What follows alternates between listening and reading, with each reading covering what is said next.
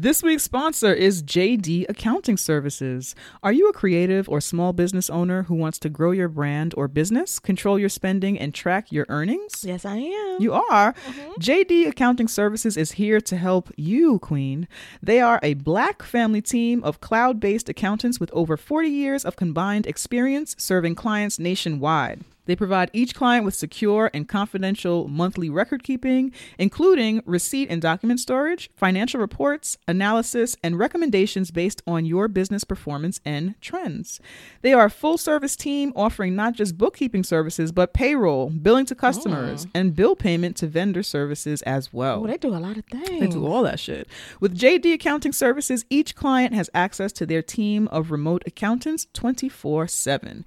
They are a fresh team who understands that moneymakers are always on the go, which means that each client can communicate, send, and receive documents directly from your phone, tablet, and laptop. I like that. Moneymakers are always on the go. That's right. Visiting old guys in office buildings are a thing of the past. Thank God nobody wants that. Visit JD Accounting Services today for all your back office needs and let them help you succeed and grow your business. Visit www.jdaccounting.com for more details or email them at info.jdaccounting.com to schedule a free virtual or face to face consultation.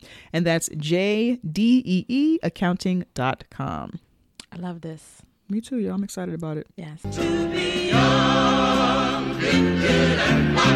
Welcome to Dear Black People. the series where two womanist race nerds review the fuck out of the Netflix series Dear White People. My name is Queen. I'm Jay. Every week we'll be reviewing two episodes. Please be prepared for motherfucking spoilers. We won't spoil anything after the two episodes that we review, but everything before that is fair game. And you can listen if you have watched the series, and you can listen if you haven't watched the series. We will give you a play by play of each episode. So we will spoil the whole thing. So if you're somebody who has no intention of watching this show, you can still listen along. If you want to watch it and don't want spoilers and haven't watched it yet, then Stop. wait. Stop. Go watch it Mhm. and come back. Okay. That's right. Okay. So this week we are reviewing episodes seven and eight. Thanks to everybody who's been listening with us, um, listening and and watching the series with us. We've really been enjoying it, which is great. We like reviewing things that we like, that Yeah. we fuck with, that we enjoy, especially Yeah. when they are like black produced products.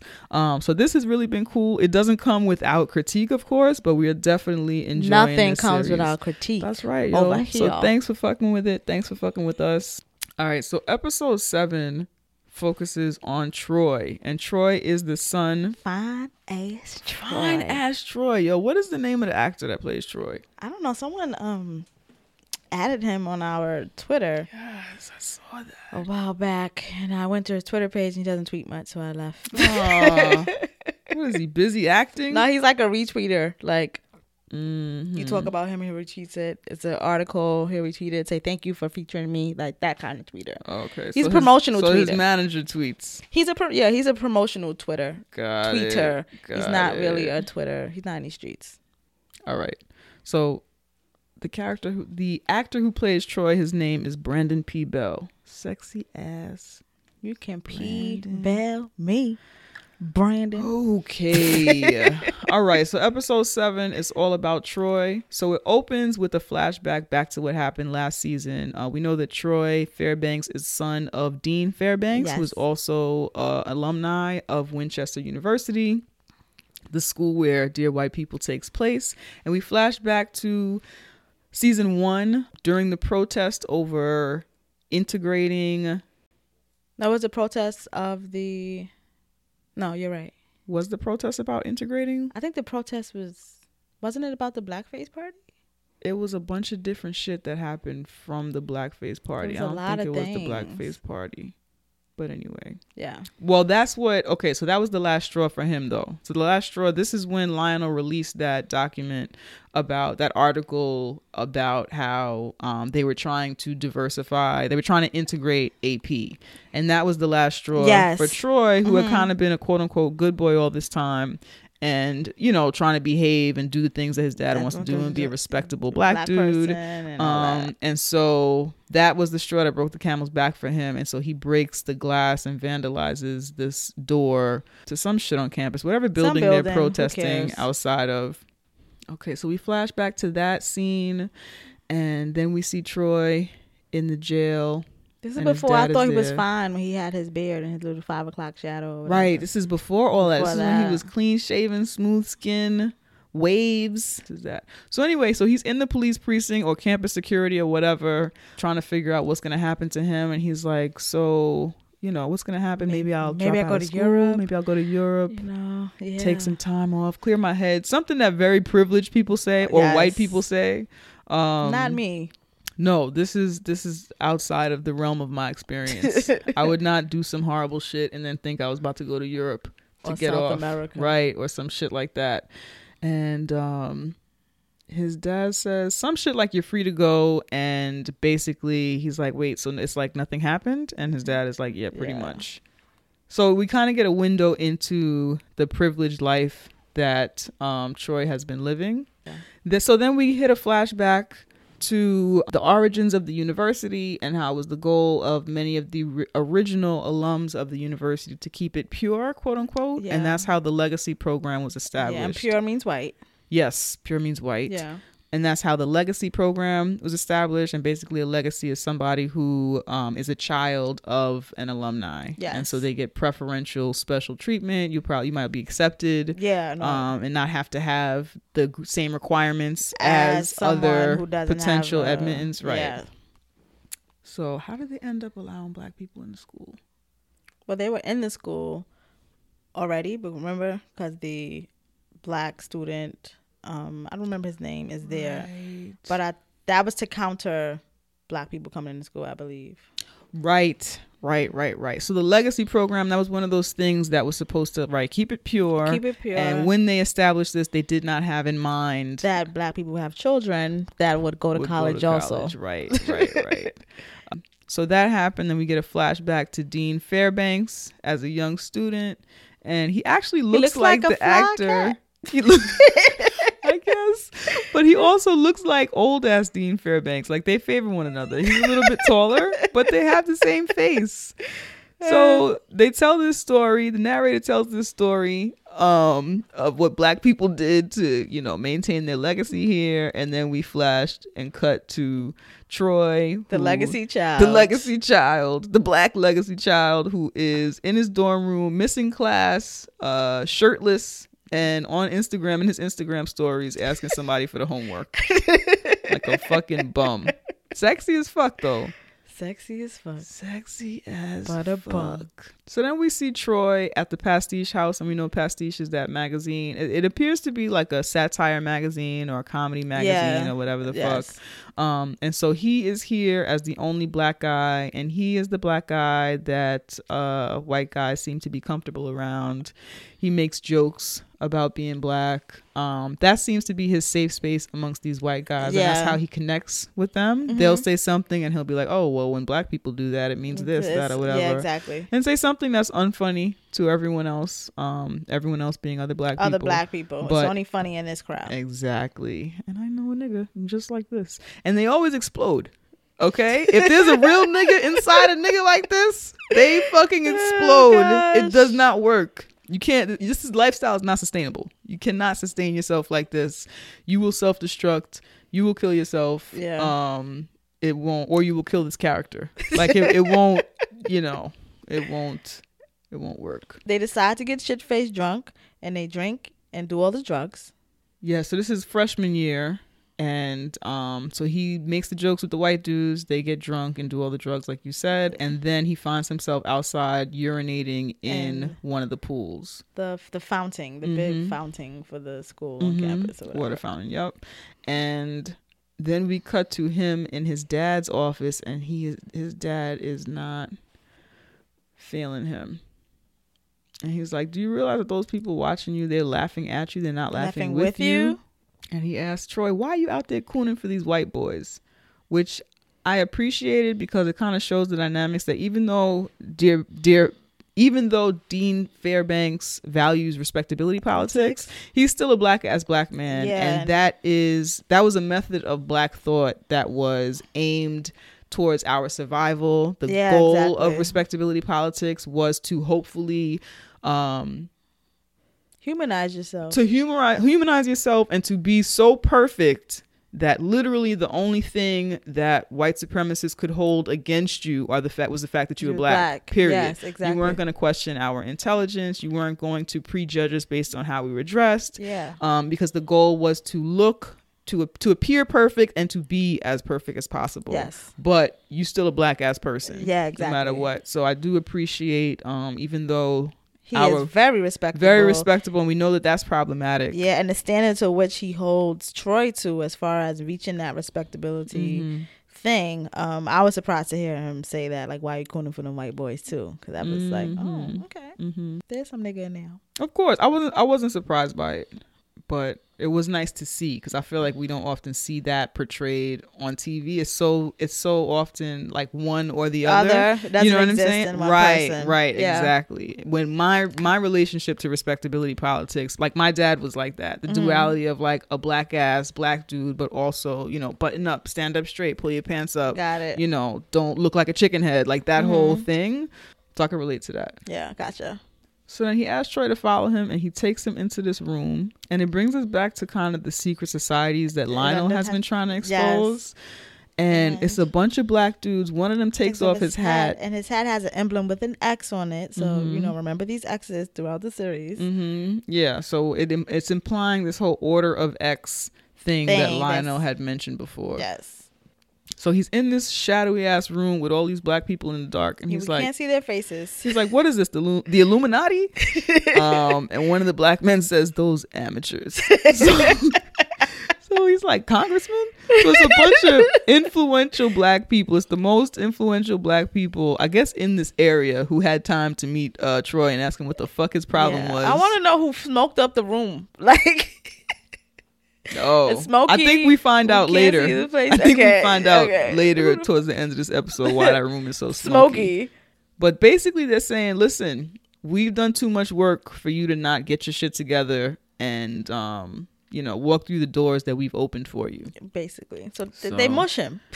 Pretty much. They mush him and Pretty like, "Get your much. shit together." They're like, get your shit together. And they know that Troy is interested in doing comedy. And they're like, we didn't set this up for you so that you could be the black guy, the token black dude on SNL. Yes, We're thinking the better thing for you to do would be to run for president of AP House. exactly. And so he ends up agreeing to do that. And that's kind of in that room is where we see what he thought he would be for himself, which he wants to be the fucking funny guy. Um, Exactly. we see that dream kind of die. So then we cut to present day and he is at what looks to be an open mic. Mm-hmm. He's got his notes. He smiles. He's fucking happy. He's excited. And then he does a series of, uh, what would you call them? Kenan Thompson jokes? Kenan, Kenan, Bad Kenan. jokes? Uh, Yes. Black on SNL Yeah, right I now. had to, yeah, yeah. um, yeah, like yeah, Kenan Thompson jokes. Mm-hmm. Mm-hmm. No, he's not. But these are worse. Keenan Thompson is much, much, much worse than Marlon Wayans. Shockingly, as if that's possible. But yeah, They're, they're both bad to me. Marlon Wayans actually has more nuance than Kenan Thompson. they both suck to me. so okay, that's fair. It's like the same thing. that's fair. So he gets up there, of course. He does a dick joke about how big black men's dicks, Dicks are. are. He does jokes about white girls loving to give head. He does the easy surface, Low hanging fruit. low hanging fruit ass jokes. Mm-hmm. He fucking yeah. does the black woman that she don't like to give head and then she gives head like mm-hmm I did like that. Mm-hmm. One of the girls in the audience was like, "Maybe she don't want to suck your little dick." I felt like that would have been me. it would have it would have it would have And I like that that black voice sound like to me it sound like a bird, like a chicken head voice. right Like yes I haven't I haven't heard that voice on the campus. yeah yeah yeah so it was yeah, nice to hear yeah. like maybe she maybe she ain't want to suck little dick. Uh-huh. It was like yes. and the crowd laughs at that Yeah. because but I like that everyone in the crowd is over him and over this and that it's not working. What usually works for him is not, Not working because his usual audience Is is white men. White men. That's usually who his audience is. Low hanging talking- fruit. low hanging White fruit white men right who who is he thinking of um because he is constantly performing and responding to whiteness Yes. so he gets off stage He bombs. he bombs He bombs. he bombs and then he sees Lionel, Joelle, and um, what's that? Who's that? Reggie. reggie he sees Yeah. fine ass reggie and Joella together, and then Lionel is there, and they're like, "Yikes!" And Joella's like, "I didn't realize uh, black women be like that." so I like that because men will always do these dudes and these fucking what are those fucking memes? It's always a meme Yeah. telling black women what we're like, what we be like, how we be, and it's like I didn't, I didn't I know, didn't- I didn't know I didn't know that that's how we be, and that's not that funny. If you're gonna say something that I don't be, make it funny. Make it fucking funny. Seriously. Lionel is there, like I, I support you. like, he knew it was bad. He was cringing. but He's like, "You're my boy." He, I- and he's, I you know, he, he you. made his awkward face movements. So fucking adorable. So adorable. All right, so we continue in this scene. An Indian guy makes um some self-deprecating jokes. jokes. and everyone What would you say the difference is between the jokes the Indian guy was making and the jokes that Troy was making? Because everybody in the room I didn't notice a difference. Did you notice a difference? I felt like the diff. They to me were like low hanging, easy ass jokes. Right, right. They were low hanging, though. I did feel like the Indian dude was making self deprecating jokes, even though still to me low hanging fruit jokes about his accent, Yeah. jokes about being from India, um, low yeah, low ass hanging Yeah. fruit. But the difference were that his jokes were about himself versus Troy's jokes, which were about well, they were about his big dick. There was that, but then also about white women, about black women, about um but they were it, it was more directed towards I feel like other people. Mm-hmm. Um so everybody's eating that shit up and then we cut to Troy and his motherfucking buns. Fucking the shit out of somebody. Troy is fucking the shit That out of That ain't me. Right. I'm um, sorry. you know what though? Like looking at this series, and I remember um talking about this on a text thread. They make it seem like these college students be like having the bomb ass sex, and nah. I you know what? I saw that, and that was before I had watched this. But I feel like, first of all, I he looks amazing, but he's not doing a lot. That's my in thing. the? That's what this is what I wanted to say is that a Mhm. lot of the sex just looks like missionary ass boring sex, right. Which does reflect college. Yes, this is A what I'm saying. They look amazing because they have young, dope bodies. because he looks amazing. Right, right, right. and I think also sometimes at that early age, um, earlier in your sexual life, I feel like a lot of us are mimicking what we think sex is supposed to To be, look like what it's supposed to look like, what it's supposed to sound like. So it could have that visual view of wow, this is amazing. And a lot of people in their early sex life don't know yet. They haven't yet had their most amazing sex. You know what I'm saying? So what they are experiencing is like mind blowing, is like, you know what I'm saying? There's something to it. I guess Mm-hmm. so.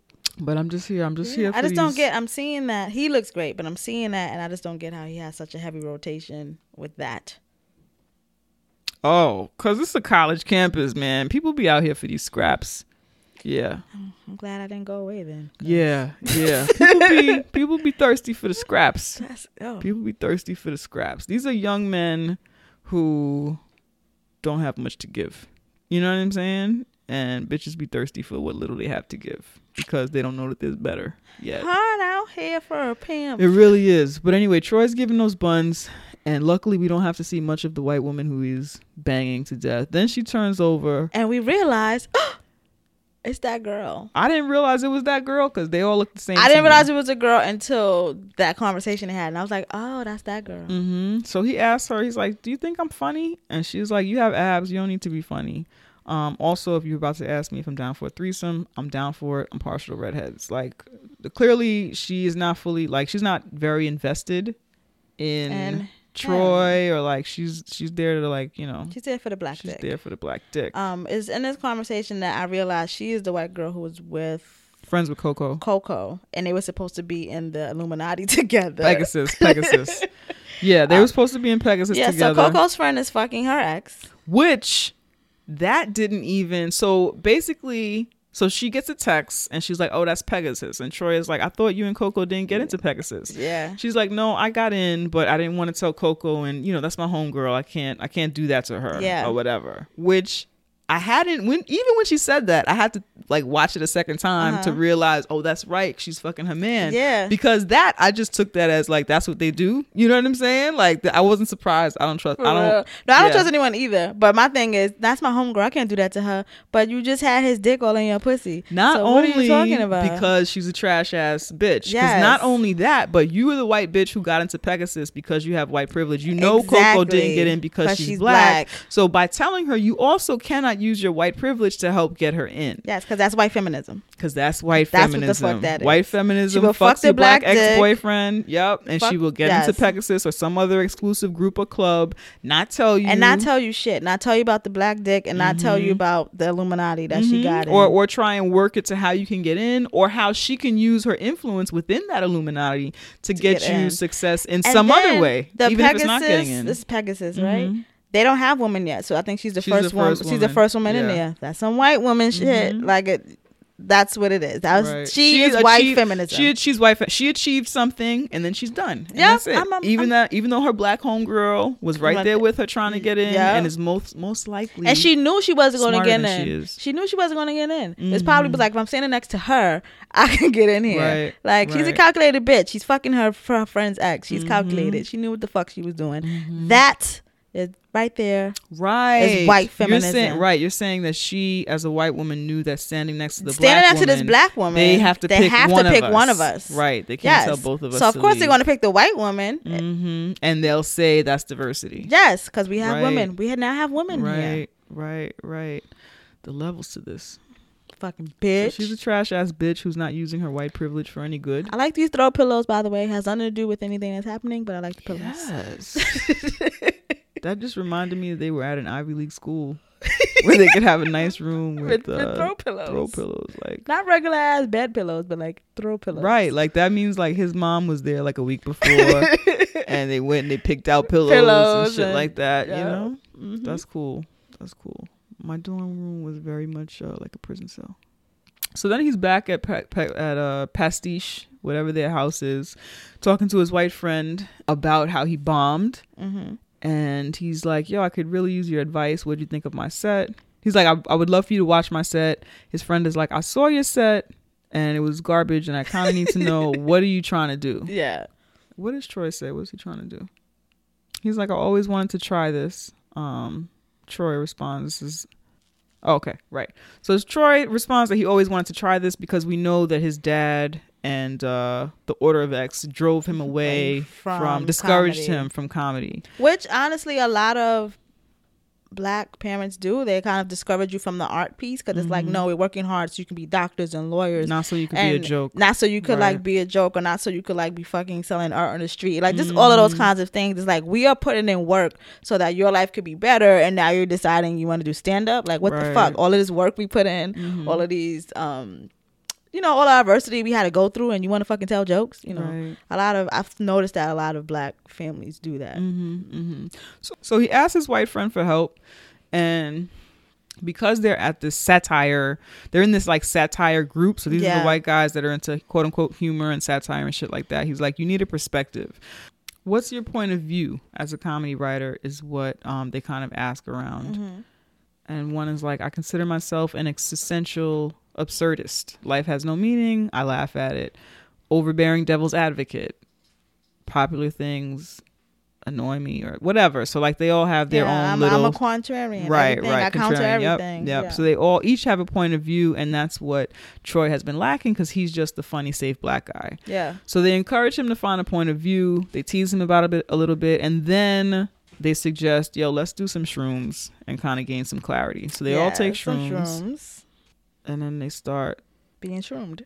they start being shroomed. Right? They're laid out in the grass, and Troy is like, "Are y'all feeling it? Because I don't feel it." And then the moon drops, Yes. and he instantly feels um his high. They're walking the campus on their high, and Troy finds a sign, an old sign of himself, old cam- old campaign sign with his face on it that said Troy for student body president for back when he was running, and the Yeah. it, the face animates, and he's crying, Crying. in the poster. And he's like, "Yo, could everybody see how sad I was? How did I get here? Like, what? What the fuck?" And of course, no one knows this is happening because they're all high. Mm-hmm, He looks up and he sees the black what are they? What do we call the them? order of X. Yeah. So throughout this throughout this episode, as he's on his journey to find himself on campus, he sees the order of X in the distance. Yeah.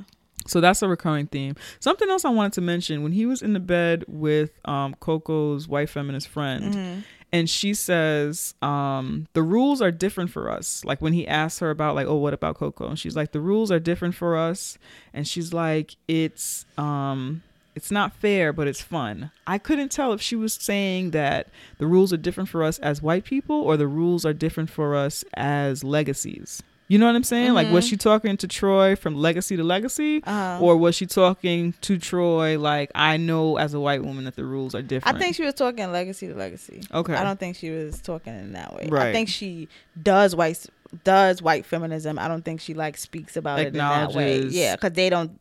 A lot of times they don't even realize that they're doing that shit. It's just a way of Mhm. life, and they just do it. You know what I mean? mhm. So I don't think. So. I think she's talking to legacy shit. Okay. All right, cool. So he runs off from his friends and he's like, I know where my voice is. And he goes to find it and he looks for Reggie. So like I know my find out- voice is. Let me find the black people. Reggie. Let me find the black guy.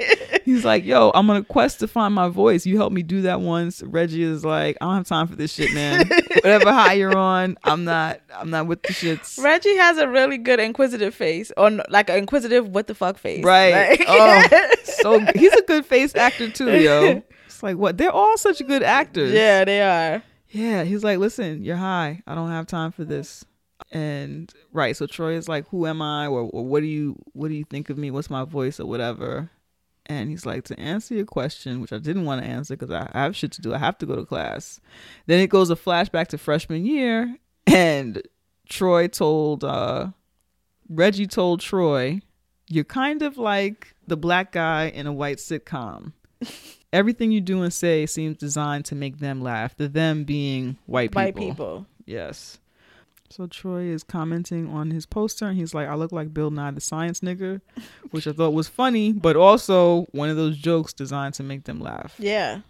So Reggie is like, listen, I see potential in you. You are the bridge between the black world and those white folks that you've made to feel safe. That's why I support you as being president of AP House. Um, what you need to do is make them believe, make black folks believe that you are also safe, that you Yeah. also fuck with us. And one of the best ways to do that is to get Sam to trust you. Yeah. And when he says that, I don't feel like there's any sinister intention behind it. It's like just get to know her, befriend her, whatever.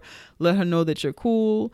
And you can see in this time, Reggie is also in love with Sam. He's like, oh, sh- how could you not notice notice- her? yeah. She noticed me. I fixed her computer and then I put a little virus in it so she'll have to come come back to me. yeah. And Troy is like, how you know she's not just going to go and get it fixed somewhere else since you couldn't fix it? Yeah. It's clear Reggie hadn't thought that far. Exactly. But you mm-hmm. can tell that he is infatuated by infatuated Sam. with Sam. I Yeah. know that maybe because I know what that predator looks that predator look is. Mhm. When he was looking at Sam, I was like, mm mm mm mm. I, I could see it in his eyes. I didn't see the predator look because I'm usually the victim.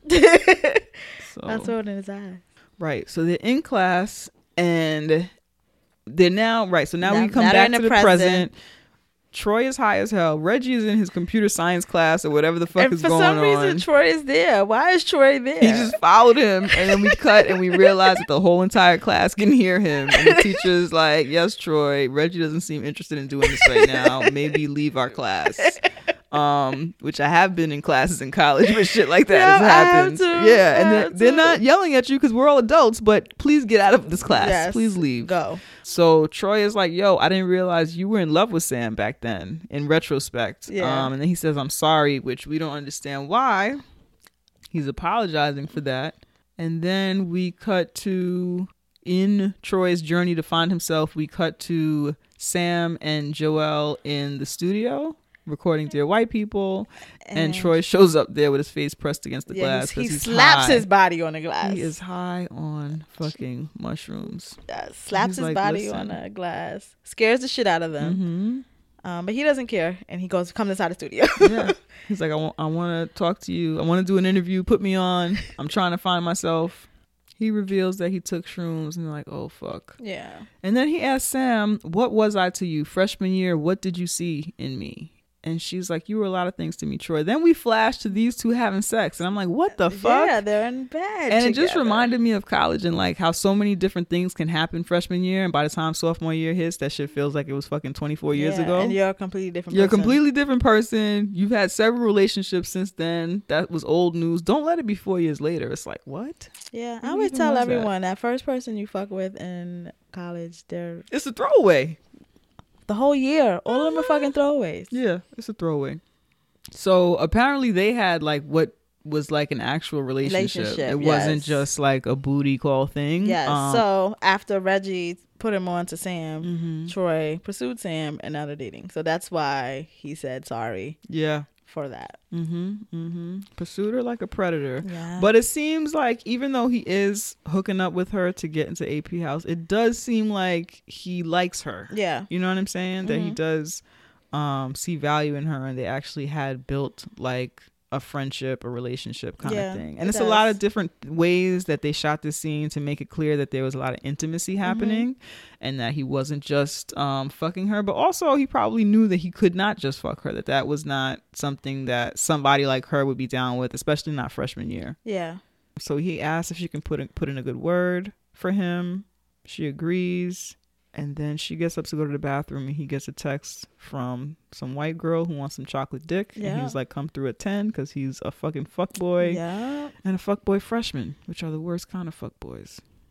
Oh, they're all pretty bad. The freshmen are just sloppy. That's what I was thinking. Yeah, They're freshmen are sloppier. This bitch says she's fiending for my chocolate injections. Oh god. Fiending for my chocolate injections Fiending. racist. What? So Sam is like, you kind of ruined. You put me on to the fact that like nothing is pure, and you ruined romantic love for me, and um, that was that. She says, when we broke up, I felt like I couldn't breathe. She said, I felt like I couldn't breathe. Could breathe, Couldn't. Right? And he has a white girl saving his phone as Heather Perky boobs. Which is so interesting because we didn't know this at all. So I like this extra layer of um them dating. Yeah. But then it also does explain like why would they elect him to AP House president?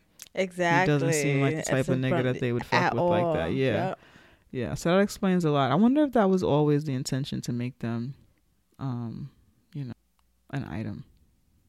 So she says that all she could see now that she has now that she, when she realized who he really was, all she could see was a little boy Mhm. um, who was focused on becoming the man that whoever becoming whatever kind of man other people wanted him to be. Yeah. So then we cut to him in AP house at the fireplace, burning his clothes. Yeah. It's throwing him in the fireplace. hmm And And then we see he's not alone. Yeah. And they're having a core at- meeting. Yeah. Everyone's looking at him. hmm He throws um I don't know what this guy's name, James. but he throws James Joe's James LaCroix sweater into the thing. Like, how do you Mhm. just get people's random clothes and you're just throwing them in a fucking I- fireplace? Probably in the laundry they got mixed up, but that's funny because it's an indication that these are not my clothes. This is this is not the Troy Fairbanks I want to be. This is some shit that James would wear. Exactly. Why am I wearing the shit that somebody like James is wearing? And Coco points out that you're burning clothes or having a, clothes A clothes clothing drive, drive. right now. So I thought that was you funny. simple bitch. Yeah. That's what she wanted That's to say. right. And this turns into an opportunity for um him to then confront Coco Yeah. and ask what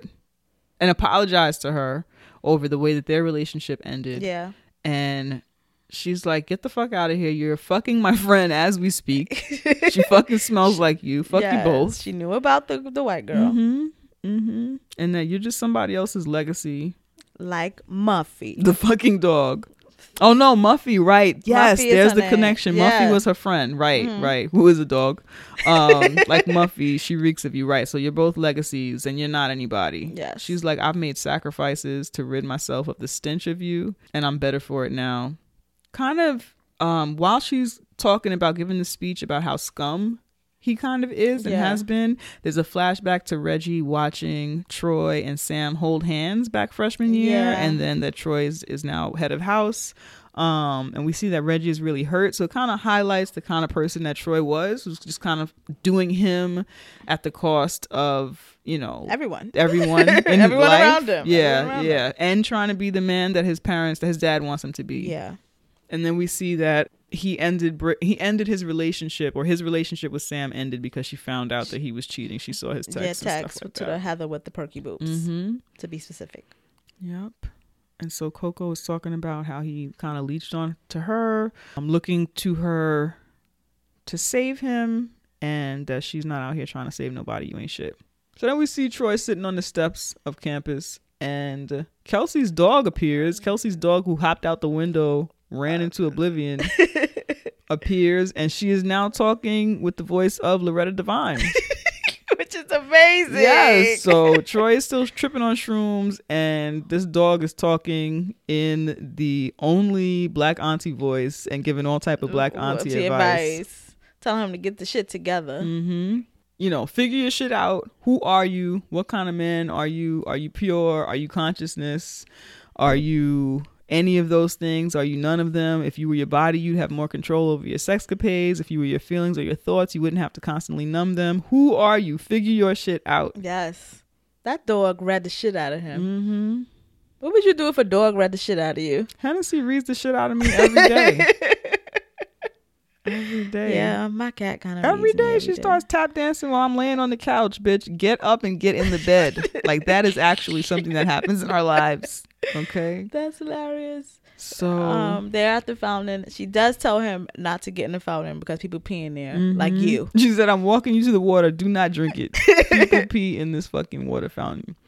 And then he has some sort of epiphany. He gets naked, Naked and he baptizes himself in the in filthy fountain. fountain on campus. And it's a really long scene. It is really long, but I don't him. mind because his body And we get to see them buns. is nice. mm-hmm. I like arms. He has nice arms. Mm-hmm. He has an amazing butt. He has really nice booty. All right, we're taking a moment to breathe that in. Yeah. His roommate Lionel and uh, Wesley, Wesley. walk up, and he's like, "Troy, buddy, what are you doing?" He's like, you're buck naked. Wesley is like, "Yo, you have to live with that. you that have to dude. live with and that and he's he's straight." Now he's dead ass butt naked though. hmm Which is unnecessary. Mad unnecessary. But But, he's, on shrooms. right? So as he's getting dressed, he sees the uh, Order of X Black Illuminati in the distance, Mhm. and we cut to him in his room in the morning, laid across his bed like he had the best sleep, upside down. Yes. And his dad is in there Standing over him. in a black turtleneck. I love this wardrobe. he looks fresh to death. He looks like he's about business, but he's casual. I think they call that a sports jacket. Where do you see that casual? Where is it that's casual? that's casual for a man like this. There's no tie. yeah, sports you know jacket, what? Turtleneck? that is casual for he him. probably had on some type of loafer, He still has a pocket some type of boat shoe, a brown one though. Don't get carried away. Still with the pocket square. The pocket square actually replaces the gold chain in this scene because follow me now. He comes in here and he's asking, Yo, Troy, what the fuck is your problem? Why are you gallivanting around here and not doing what you're supposed to do? He's in there to handle business. And he also has a moment where he connects with Troy, where Troy is like, Listen, I'm trying to find out who I am. You keep telling me who to be. And is there anything here that you want to talk about before he says um, what he says about Reggie? Um, no. Okay. So he says, so his dad is yelling. He's like, everything I do, I do for you. Pull your shit together. And Troy says, listen, I was hanging out with Reggie the other day, and Reggie said that you talked to him. You said that you were there for him, and you've never said that. yeah, you treated him like a person. You like listened to him. Mhm. You didn't just bark orders. So he talked about the different ways in which he had that conversation with Reggie and the general conversations that they have and how different it is and how he sound like a completely different man when Reggie was talking about him versus the experiences that he has with his own dad. Mm-hmm. Have you ever had an experience like that? My mom don't talk to people. Yeah. My dad don't. There's either. that. Um, my dad has a cousin who is my age, but I feel like they share similarities in terms of being, um, I guess, first generation. Um, I don't know, Jamaicans or whatever the Mhm. fuck. So I feel like he felt connected to her in that way. Yeah. And both uh, my grandfather and her dad were close friends Yeah. uh, cousins and and very close Yeah. cousins or whatever. And so I always felt like even though she and I were like two years apart, he Mhm. treated her with a certain respect Uh huh. and a certain care for her personhood that I felt like he never treated me with. hmm And even you know, he would be reasonable with her about like music and and say, "Oh yeah, I try and you know have my kids, you know, they can they can listen to curses, but I try and explain to them what things mean." We could not listen to curses. I was not allowed. The things that he said I was allowed to do, I was Mm-hmm. Never allowed to do. Or there was this other girl who I don't know if my dad is her godfather. I have no fucking idea. But Mm-hmm. we would see her at family functions as adults, and she would talk to us like we were her cousins or some shit. Uh-huh. They- she was like a family friend. Yeah. She would talk to us like we were family, and she would tell stories about my dad, like he was there at their house all the time. Mm-hmm. And me and my sister are thinking, if this nigga was at your house all the time, He had time. he had time, he was not at our house. yeah. Do you think that we want to see you and hear your stories Yeah. of um the amazing times that you had with our dad? You don't want to hear these things. You don't want to fucking hear them. But it just reminded me of that duality of how um somebody could be a cool guy but then also not a cool parent. Yeah. You know what I'm saying? So it reminded me of that. And in that moment, it seems that his dad realizes that um, he has kind of been really hard on Troy Yeah. um, because of his expectations and respectability, and because of that, how you have to be twice as good kind of thing if you want to get ahead. And Troy is like over it, and, And he like he lights. he shows fucking- he's over it by taking a pull of a blunt in front of his dad. and then blowing it in, In his, his face. face. And so he expects at this point he expects his dad to disown him or tell him to go fuck himself or he thinks this is like the end of it. Yeah. So his dad grabs the blunt and In he- his black turtleneck Yep. and pocket square, which I think is representative of a gold chain. Did I say that already? you did. I, I, don't think it's supposed to replace. that. It's supposed to replace like the badass New Jack City gold chain. That that look of the black turtleneck, blazer on top, or leather jacket on top, and the pocket square. I feel like this is the um preppy Dean version of that. That he's still supposed to kind of look like a badass. So I feel like the pocket square replaces the gold chain in this. okay. Because like you were saying, he grabs the blunt.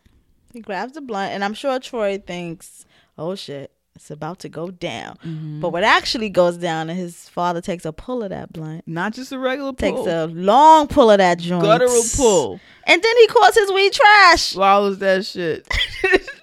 and calls his weed trash. Mm-hmm. and then takes another pull, holds it in his mouth like a cigarette, and opens a picture, another um campaign photo of Troy, and it's been defamed, de- whatever the, defaced, fuck, and defaced. it says "lock him up, lock him up," and then his face is circled. mm-hmm. And his dad is just like, listen, remember that these are the type of people that you're dealing with. So it's just a reminder of that awareness um, that his father has. That you know, I treat you this way because I'm trying to protect you from these things. Yeah, and this is what's really out here. So where you're trying to find yourself, just remember that this is what's out there. So it seems like at this stage his dad might be open to what Troy is trying to do. and realizing that he's his own person, Right. and not just like a fucking pod, Machine. a right, pod of a pod him. person. Right, Yeah. right, right, right, right. So we cut to Troy back at the comedy club. Um and he does a set that is filled with a lot more nuance, Yes, filled with a lot more self-reflection. Mhm. He basically folds into his "I'm trash" and men are trash kind Right, of space. Right. Um, he owns that space, Mm-hmm. which wasn't the expectation that I had that he would like do as What'd a for think? comedy. I didn't think I didn't know what he would do, Mhm. but I didn't think he. Um, I guess my assumption was that he wasn't going to learn from any of that. Mhm. like he was going to just be too high and forget. Um, but he actually had learned from his introspective moment and was like, "Yo, I've been a trash ass motherfucker," Mhm. and used that in his comedy, And his dad is there being supportive. supporting him. And I bet his dad laughed like, Oh my goodness. He's not that he told you to prove to you he's not that kind of black person. "Okay." Did he have to wear the chain? Did he have to wear what chain? The chain that was the pocket square. Is that how you would have understood that he doesn't have the He's not an uptight dude. Okay, He just plays one on TV. all right. He's outside in front of people. He said, "Ho ho." ho, He's wearing the mask. He's wearing the mask. He's outside in front of white company. All right. He said, "Ho ho ho." Okay, so that was episode seven. What do we have to say? So, Dear Black People, episode seven. What do we have to say for Dear Black People? When the dog talks to you, you fucking listen. listen to what the dog has to say. Um, don't kill it because I feel like black people, if you run into a talking dog, you're either gonna run or murder it. It could be um Loretta Devine, Could be the oracle. right? Never you never know. know. You, never, know. Also, dear black people, Google white feminism. It's real. Google that Muffy's character was white feminism. yes, and it was um, effortless. She didn't even think mhm. about it. hmm Okay. She didn't think about fucking Troy. Mm-mm. She didn't think about joining Pegasus and not telling what's supposed to be her girl. She said that was her girl, like that was her friend. Yes, She didn't think of any of those things, and um, it's dangerous. very dangerous. It's a lot of the, the some of the most dangerous white people are white liberals Yeah. that we allow to get close to us. Right. That um, we allow to get close to us without challenging them. Seriously. You know what I'm saying? Um, if you want to let white people get close to you, that's okay. It's not a big deal. Challenge those motherfuckers. If they claim to be an ally, challenge them. If they want to be your friend, challenge them. When they do sneaky shit, call them on that shit. Or Call them on their it, racism. yeah. Don't be afraid. Don't like Troy was trying to make them comfortable. Don't do that. That's not your job There's to make no white need people for them to be comfortable comfortable around you. Their life is full of comfort. Full of full comfort. of fucking comfort. yep. Dear white people, what you got? I don't have anything. You have something? Don't be a fucking white feminist. Try that. Don't be a fucking white feminist. If you get into Pegasus, find a way to use your white privilege to be an ally to the black girl who was trying to get Who into Pe- Pegasus. Yeah. Be honest with her. We know the world is unfair. Be honest about how you were a part of that and benefited from that unfairness. Don't hide from it. Don't don't because she she presented that like, "Oh, I can't do that to my girl." You already did it. You know what I'm saying? You've in been the group. actively doing it. Yes. Yes. You've been yes. actively doing it. What are you talking about? Mhm. Like from the door. Mhm. From the door. Mhm. And it was about her protecting her sense of guilt and responsibility. Because what maybe Coco is going to tell me not to be in this group if they won't accept her. Maybe I'll Mhm. have to do something. That's Yeah. the fear. Maybe I'll have to do something. Maybe I'll have to be active. Mhm. Maybe I'll have to be proactive. Yeah, and that's not what she wants. Don't do. be on that fuck shit, yo. That's the thing. be- Make sure these allies, make sure they're active. You can't be an Mhm. ally if you're not actively doing something. right. Just because you tolerate someone within a friendship does not make you an ally. So make sure they are active. So dear white people, if you say you're an ally, do some active shit. Do some shit. Mhm. Speak up for things. Use that shit. You're not an Mhm. ally until that you make that like a verb and it becomes an action and you're actually doing something for someone that's not your white ass. Okay? Let's take a break. Yes. Thank you so much for listening to uh, Dear Black People, our Dear White People review series. Mhm. We actually are motherfucking podcasters. We have a whole ass other show. a whole entire show called Tea with Queen and Jay, where we dismantle white supremacist patriarchal capitalism one episode at a fucking time. every motherfucking week. We discuss liberation, pop culture, and politics, and um, we fucking like doing it, yo. Yo, and you're here already. You You're love here. us. You're our friend. you might as well subscribe to Press subscribe. shit. We do a new episode every motherfucking Tuesday, yo. hmm Check us out Can't wait to see you or feel you or hear you. or get an email from you. It's gonna creep you. Let's go. Okay. episode eight. All right, so this episode opens with Gabe, and I'm already fucking annoyed Ah, because I didn't. He has ask, annoying face. I and I didn't ask for an episode with fake ass Gabe. Don't nobody want an episode focus on the white boy. I don't I'm about to say, yeah, I don't, I don't want a white focus episode. I Right. do not. That's not why I came to the show. Yeah. So I was highly annoyed by this, and then I realized later on in the episode that this is either an episode. This is actually an episode with Gabe and Sam. So I'm less annoyed, but still annoyed because I don't want an all Sam episode. I don't. I even more so don't want an all Gabe episode. But I do appreciate that they did not make this episode focus primarily on, on the this white, white man. because I don't want it. We don't. We're not interested. It's not why we're here. Right. So we get a history of documentary filmmaking on campus and a bunch of white men Doing white things. Doing white things. Uh, motherfuckers making that phrenology film. There's a quote. One of the guys says, "All my life I've been a slave to science." hmm Um, now and have always been a slave to science. Um, so documenting. So we see Gabe is watching all these old school documentary films. So that's one of the shots in one of the films. Yeah. Then we we see a shot and we're back down in the basement where Joelle and Hotep ass Trevor were back Mhm. before. And Yeah, we see a cut to that area, but it's uh in the documentary it's back in like the 60s, 70s. Exactly. With a bunch of Black Panther looking black folks down Yes. there talking about Order of X and kind of their mission. And they see whoever has the camera and they're like, yo, you can't be down there. So it adds more depth to this To whole secret society, Order of X, shit. thing. Get out of here, you jive turkey. My mom said that when uh, her her group New York in the seventies, we weren't saying that, so I don't know where that comes from. What jive turkey? Yeah. Oh, she said they weren't saying that. Yeah, my mom that. was like, we was not saying that Harlem, so she doesn't know jive turkey. what what region of blackness that comes from? Oh, from. you know what that comes from? You know what that comes from? Chicago? No, probably some white director of a black exploitation movie. Probably. I need you to do this blacker. Well, I said I'm not here for this shit. No, blacker, blacker. Jive turkey. I heard that said once. Heard that said at my mother was like, we did not say that is corny. We did not say That's funny. that. That's Yeah. funny. Yeah, that might be some out of state shit. That might that might have been um some LA shit. Who knows? Wasn't Harlem. Somebody tell us. So we cut to fake Gabe making his "Am I Racist" documentary. He sits down with Troy. Fine ass. Troy's fine ass. I have to say that every time. We say this. hmm He's sitting down with Troy and Coco. Um, Troy's talking about how he was typically protected from a lot of the things that uh, non-legacy or non-well-to-do black folks have experienced. Yes. Kelsey is there talking about being a lesbian lesbian Trini girl and how she rarely sees herself in American culture. And then we see Reggie is still talking and he's like, talk to white people, which is a lot of what we say here. Talk to your fucking white family. Word. Okay? You're here interviewing black folks about their pain. Now go and talk to your fucking racist white fel- relatives. Word. Talk to them. Coco talks about not wanting to see Michelle Obama and Kamala Harris on the same ticket and watch those black women go through um, the abuse that President Obama went through times a thousand. A thousand they're because they're on the same ticket. Yeah, because it's black women. mm-hmm. hmm And then we cut to Gabe setting up in the radio station. Got his camera and everything all set up. And then we see our favorites Lionel and, And Wesley, Wesley.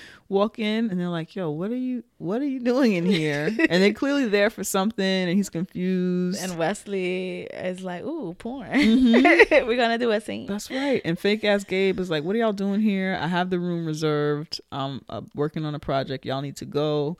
And then we see Sam actually walks in, and Sam knows why Lionel is there. And Sam is like, um, Lionel, Donna is actually every other Friday. And as soon as that came up, I knew he was going to fuck that up because he's a nerd. Yeah. Um, and he's not keeping up with what when the right night is. Is to so go to that yeah, party. So he brings Wesley. and He's like, "Oh, it's gonna be a cool party," and no one is there, of course, because it's the wrong it's night. the wrong Ah, sweet But Lionel. So cute. So adorable. And when the when the whoop. So, so those two nerds go back to the dorm to play video games and have sex, which I think is totally adorable. Mm-hmm. And now Sam is there, and this I think is her first time talking to Gabe since they broke up. It Um, looks like. Yeah.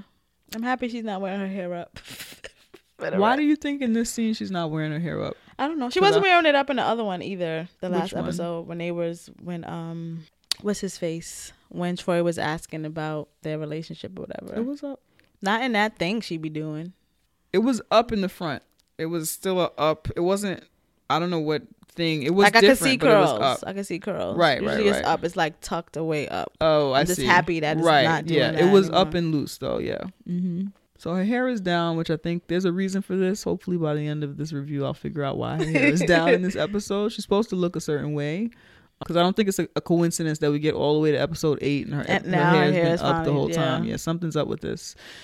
So Gabe has set up for him, her to participate in this "Am I Racist?" interview. So he's got it set up outside of the studio, and she's like, "Yo, it's a whole It's a soundproof whole soundproof box. The shit for this. Let's go inside the radio booth." Durr. So he sets up in there, and then we see that Sam actually starts setting up for to record for her mm-hmm, show, her radio show slash podcast. thing.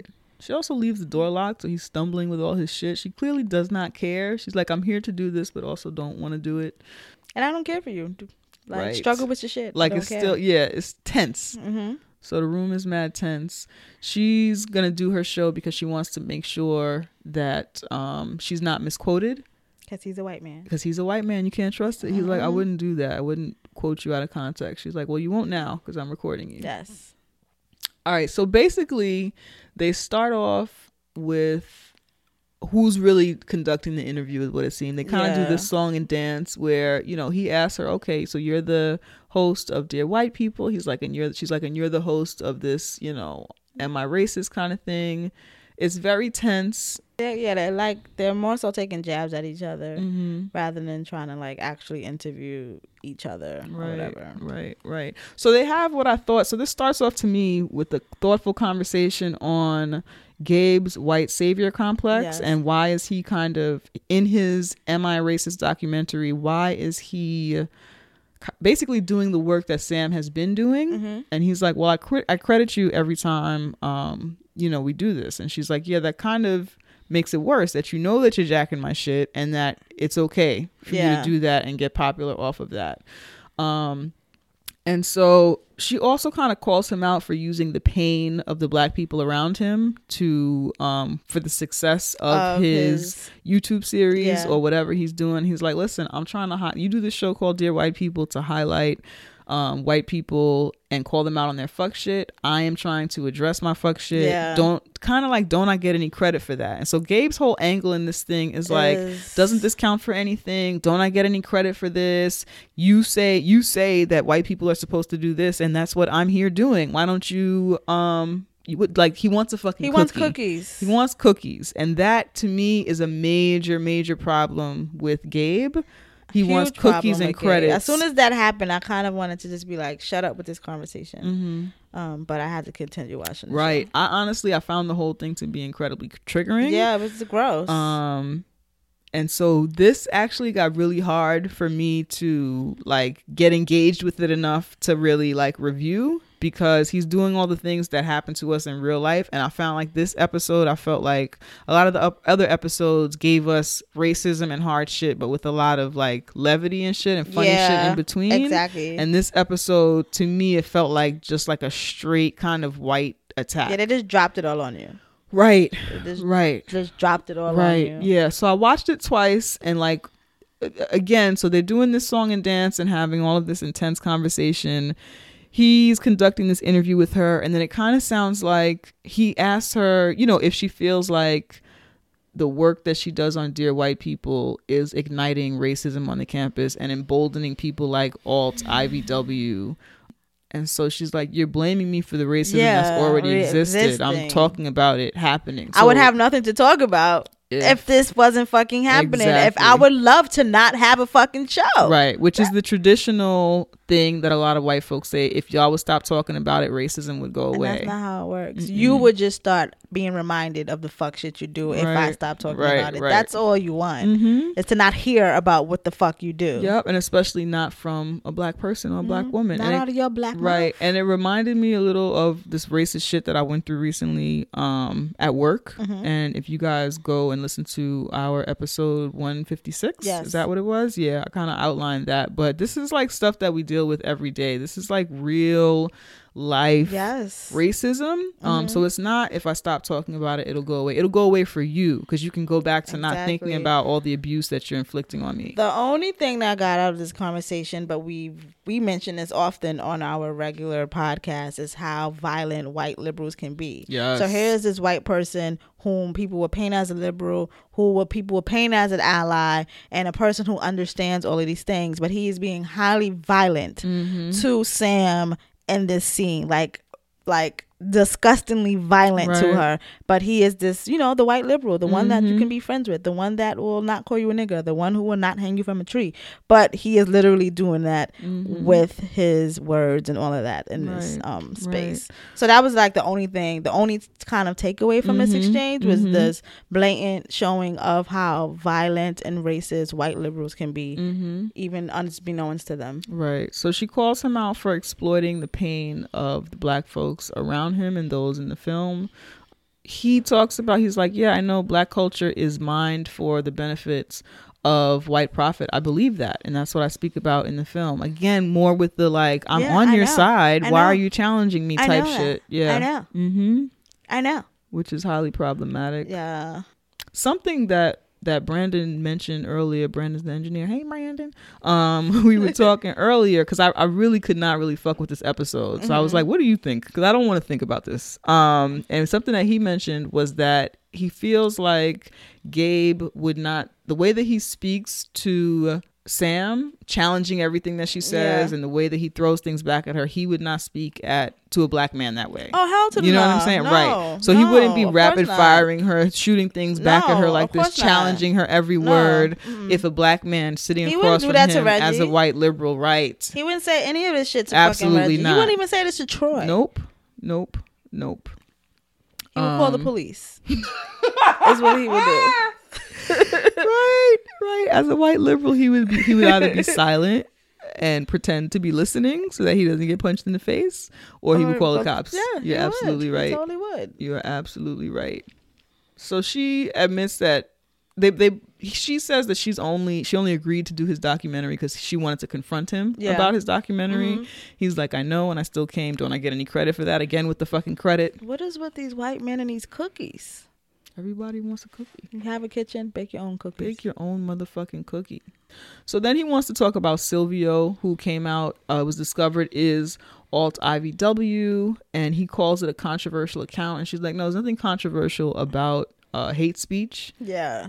And then he tries to Yeah, racism get isn't to- controversial. It's not. It's only controversial to white people and people who, uh, quote unquote, are free thinking, like Kanye. People free- who benefit from those Yes. systems are the only people who think racism or patriarchy or capitalism and all of these things Mhm. are controversial. Mhm. No. Right. Um, and so he asks her if it hurts, if those words hurts, and she's she's trying to um she's like, you know, yeah, obviously these these things are not cool, but like it is what it is kind of. Yeah. And he keeps trying to get to her feelings about it. Well, how does it make you feel? Don't those things hurt?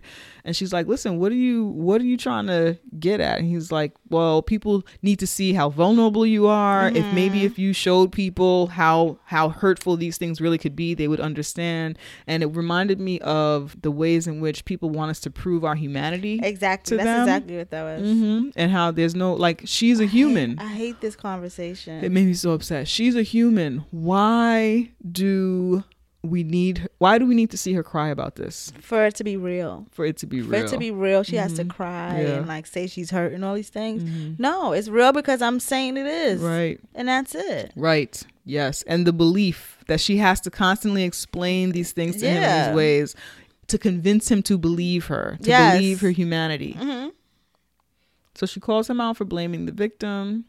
He's like, I don't blame you for anything, which is bullshit. And he keeps making those. He gives this this fucking Batman analogy. Which comes first? Batman or the crime? If you dress up like Batman, people are gonna start challenging Batman yeah, just because. Then it's the a whole penguin fucking. comes. It's a whole It fucking just- stupid It analogy. was such it was such a white man. Yes, but he to keeps making this this I'm a white guy. No, have you considered this? Have you thought about this? He keeps making that that fucking what is that fucking face they do? It's like. I can't do I can't get it. I don't even know how to describe it's it. It's like the white well actually face. there it is.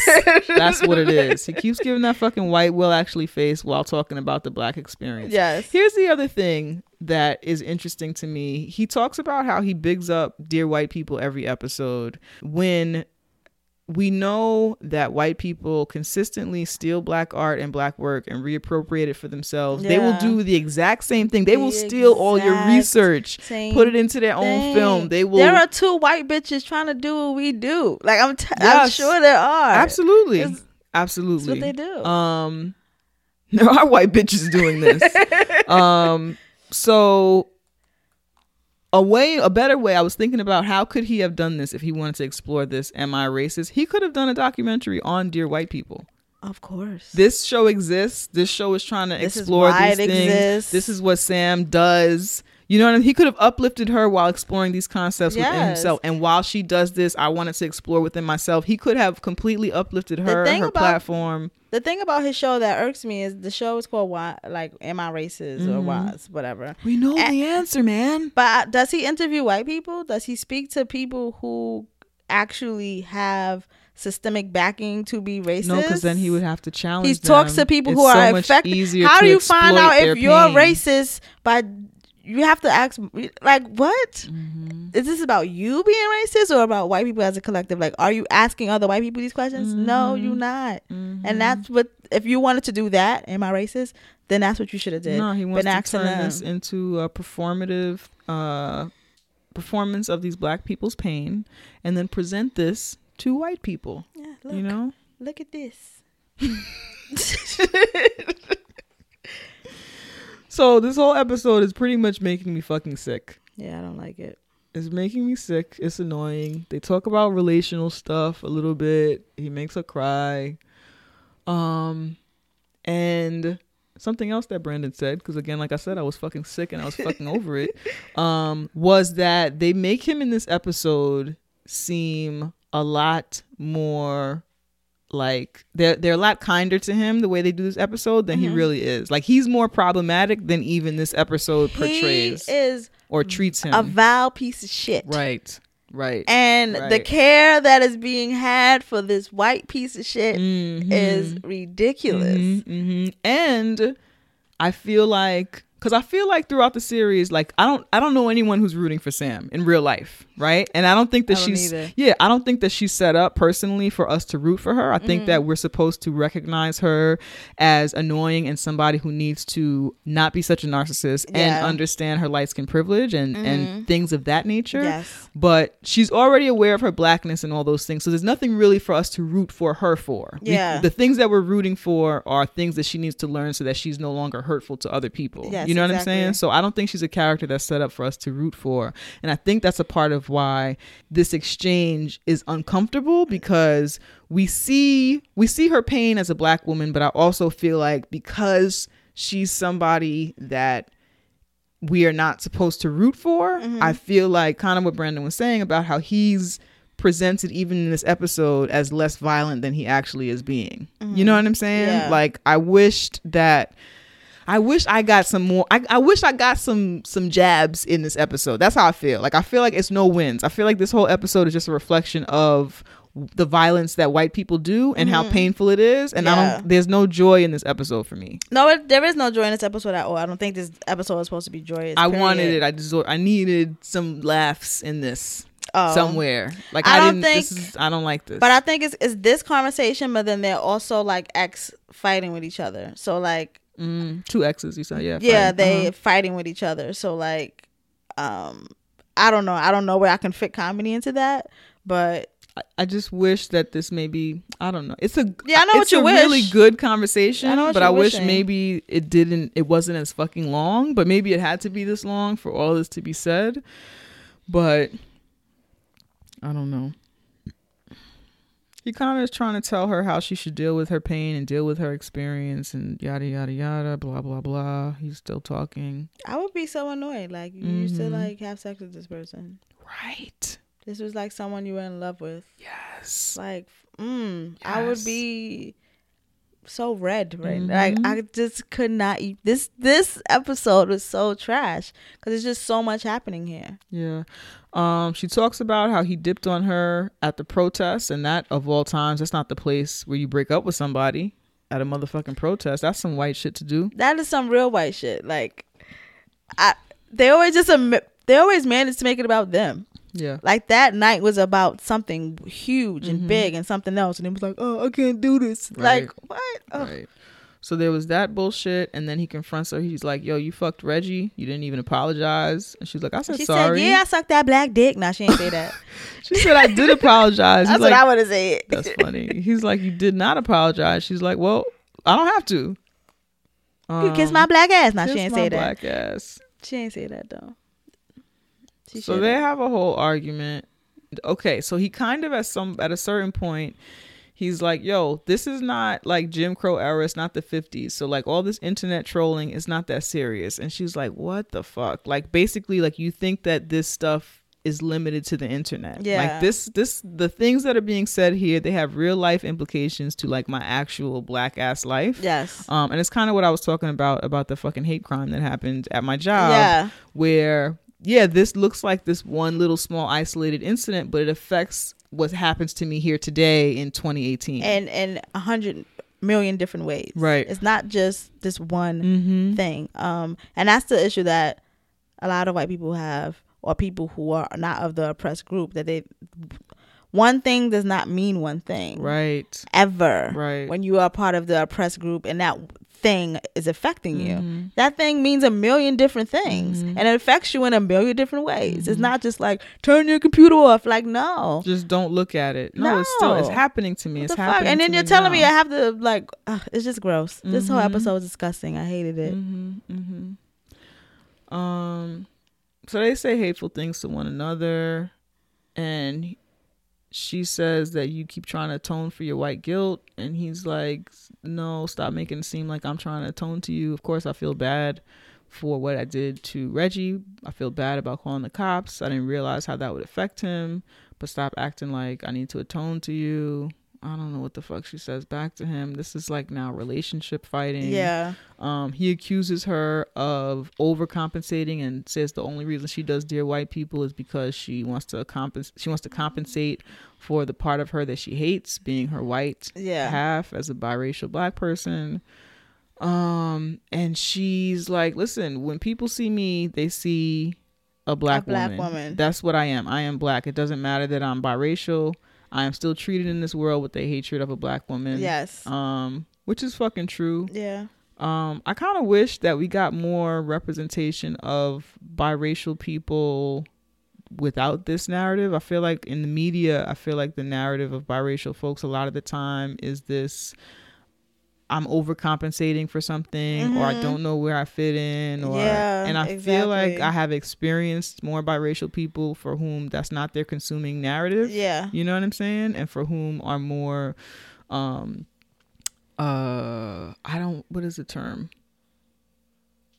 I don't want to say well adjusted because that's not really what I mean, but are more Mhm. confident in in who they are and whatever their identity. Yeah, they're basically I'm assuming you mean that their identity is not about like what side of the the room I'm on. It's not this battle. What side of the coin am I supposed to be on? It's, that's not their everyday Exactly. life struggle yeah, situation. yeah. They're they they're comfortable in who they are. They know who they are, and they're not overcompensating or trying to reconcile anything. Yes. right. I know that there are people who for that that's not the case for, but I feel like the overwhelming narrative um, for biracial people, as in I media observe it, is yeah, always this story, Right. Where they biracial people exist in many different many ways. different ways. Right. So I would love to see more of that, but that's cool, I guess, if that's who Sam is supposed to be. Yeah, Um, there's more crying because she's actually being abused. No matter how much of a narcissist she is, she's being abused by this white man in this Yeah. room.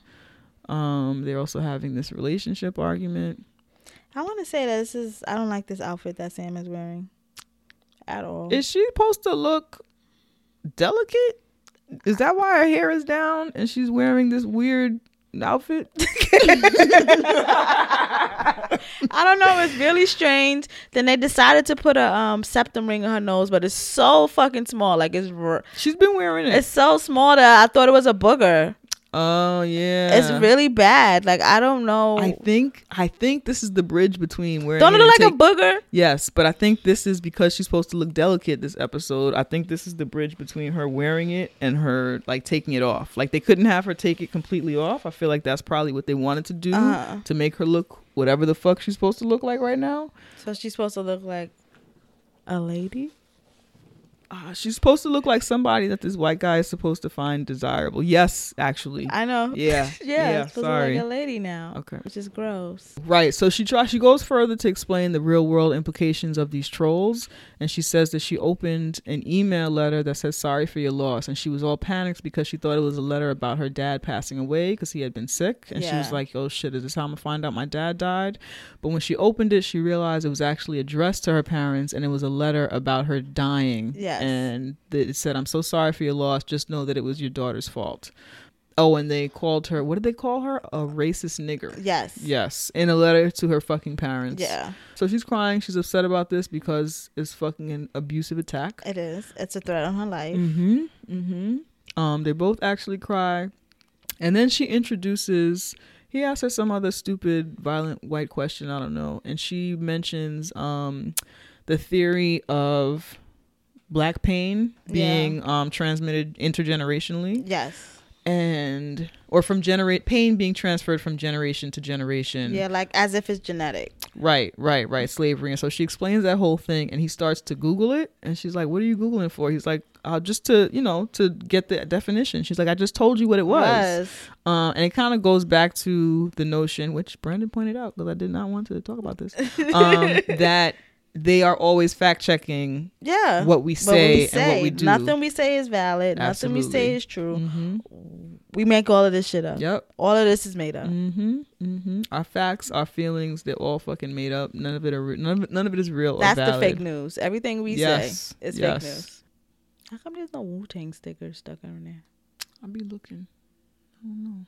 All those years, someone would have stuck one in there. Right? We gotta get a Tea with Queen and J sticker in there. you should send them stickers, and then they'll send us a cease and desist. All right. Is there anything else of value in here? Oh, so Gabe is like, all right, I'm gonna go because he realized he's an asshole. He's like, I'm actually embarrassed now. What's about goddamn time after Now? all them hours of After of all this episode, fuck. right? Wasting my time. I was all triggered. Throw this episode in rice. So she's like, nah, actually, I want to finish. Um, so who knows what that's about? But anyway, he turns on the camera, but then they start apologizing and shit. She's like, I missed you, and they have their little kiki moment of how much they missed each other, and then they kiss or whatever. That part is that's so gross to me. Mm, after all this abuse, all of that, after all this that violence, abuse and violence, and like, and it's not to say that I've never not taken a man back after like a really extreme abusive situation, Mhm. but I couldn't take that from a white man. I don't think. Not no white motherfucker. and they say we don't love black men. not no white motherfucker. Right? You're gonna abuse me. You better be black. Like, yeah. At least. Abusing me with a low melanin count. Played yourself. You tried fuck? it. You tried it. Shit. I agree with you on that. Um, no abuse is acceptable. but None I'll is be- acceptable. I'll be a goddamn lie Yeah. if I'm about to take it from a white dude. Um. All right. So they apologize. He admits that he didn't know the name of that black girl, the other black girl in the class, until she had just said it. Oh, because she mentioned that when they were exchanging hateful words. Yes. Blah blah blah. They end up kissing. Yada yada yada. Um. Anything else happen? Is this when Joelle comes? Yeah. no? Okay. That's it though, right? Yeah. before that? Okay. Joelle comes in tearfully and says that she's been looking for um, Sam. Sam. and that she's been calling her. Sam is like, "Oh, my phone was off, so I could do the interview." And Joelle is tearfully like, "You got to go home." Yeah. And we get the feeling that um, Sam's dad has passed away, yes. and um, so the whole episode is uh, is very hard. Yeah. This is this. I didn't like this episode. I didn't like it either. What are our dear black peoples for this episode? Dear black people, white liberals can be abusive, Mm-hmm. racist, um, and just as violent as a Ku Klux Klan member, because that is what was oof, displayed in this episode. oof, okay, Yes. don't be trusting them. Don't Don't trust them. don't protect your magic. Protect yourself. Yes. You don't owe anybody anything. You don't owe a white person an explanation of your humanity. at all. You don't owe them this amount of time. Okay? That was a lot of fucking time. It was a lot of time on this funky bullshit. And you don't owe them a kiss on the mouth. You don't owe them nothing. Like a dog. You don't owe them that. you don't owe them that. Don't be kissing them on the mouth. No, I'm joking. You can kiss them on the mouth if they're if they're like not actually a violent white liberal. You know what I'm saying? If they're like I don't know how you do that, but if they're not a violent white liberal, then you can kiss them on the mouth. Okay. I kissed one on the mouth one time. No, I did that twice actually. Um, I kissed one on the mouth in high school, and he was like, Mm. "Oh my god, your lips are so full," and I was like, "Oh, you- you don't have any lips." hmm And then he was like, Oh my goodness, I kissed one three times. I didn't count the girl. oh man. I yeah, I only kissed that white boy in high school. I was Mm-hmm. like, there are no lips here. Well, do we have any dear white peoples? Dear white people die. That's horrible. I was just gonna say don't talk to us. But what you can do is check your white privilege. Check are you silencing a black person right now? Is Dare the white work people. hmm Listen to black people. Yes. Listen to black people. Listen people. to black people. Believe black people. Yes, believe black people. Listen. And black Listening doesn't mean hearing. right. Listen to black people. And black people come in women. So listen to black women. Believe black women. Mm-hmm. Okay. Don't dismiss us because you're less afraid that we're gonna punch you in the mouth. You You, know what I'm saying? yeah. Listen to what we have to say. You don't need a bibliography or fucking notations when we Mm-hmm. say stuff. Just sit there and listen and take it in and believe it. The We're, fuck. we're not lying, and the shit we have to say is just as We don't have to lie, Craig. We don't have to lie. We don't have to lie. We don't have to lie, Craig. We don't have to lie. Okay. All right. Uh, we did a motherfucking show. Be sure to come out and hang with us. We're throwing our third annual Juneteenth celebration on Tuesday, June 19th at Mm-hmm. Von Bar. That's 3 Bleecker from 6 to 10 p.m. We will put the Eventbrite link to that in the show notes. Yes. Um, it's free with RSVP. Just come kick it. Yo, have a drink with us or drink some water. Come dap us up. Hey, come kick it. Just kick Oh, you supposed to go with the come Uh, kick it. I thought that's what uh, you were saying. Uh, Uh, this is for my niggas. Oh, no, Strictly that's the for my remix. niggas. This is for my niggas. I don't want the remix. the real niggas. Oh my goodness. That was an act of violence. um, yeah, so make sure you do that. Please make sure that you uh, listen to our main podcast. Yo, check us out. We drop new episodes of Tea with Queen and J podcast. Tuesday. That's right. Um, this is we have one more episode of our Dear Ah. Black People review series. Uh, one been- more coming up. It's been real. It has been Oh, real, yo. Um, please be sure to send us your thoughts. Send us your mail. Send us what you're thinking. You can send us T-mail at teawithqueenandj at gmail.com. Be sure to follow us on social media at Tea with QJ on Twitter and Instagram. We are on Facebook and Tumblr, Tea with Queen and J. Check out our website, teawithqueenandj.com. You can use the hashtags Dear Black People, Dear White People, um, and hashtag Tea with QJ Yes. to talk to us about this series or say anything that you want to say. What else we got? Anything? That is all. All right. One. Oh shit. Sorbet, is that you? Don't be so hard on yourself, Troy. Society doesn't reward introspection in black men. In my 18 months on this earth, I've noticed black masculinity left unfettered can grow toxic like a tumor. I have a tumor? Troy, focus. The real question is who are you when all of that is removed? Are you just a body like Coco suggests? Are you your feelings like the one Sam felt for you? Are you made up of the thoughts of others, as Reggie implied? Or are you pure consciousness? Uh, You're none of them. If you were your body, you'd have more control over your sexcapades. If you were your feelings or thoughts, you wouldn't have to constantly numb them. And as far as pure consciousness, all it took was some stems and caps. And here you are talking to a dog. and why would you give me a multiple choice question if there's no answer? I've already said too much. We're not even supposed to talk to you. Uh, uh.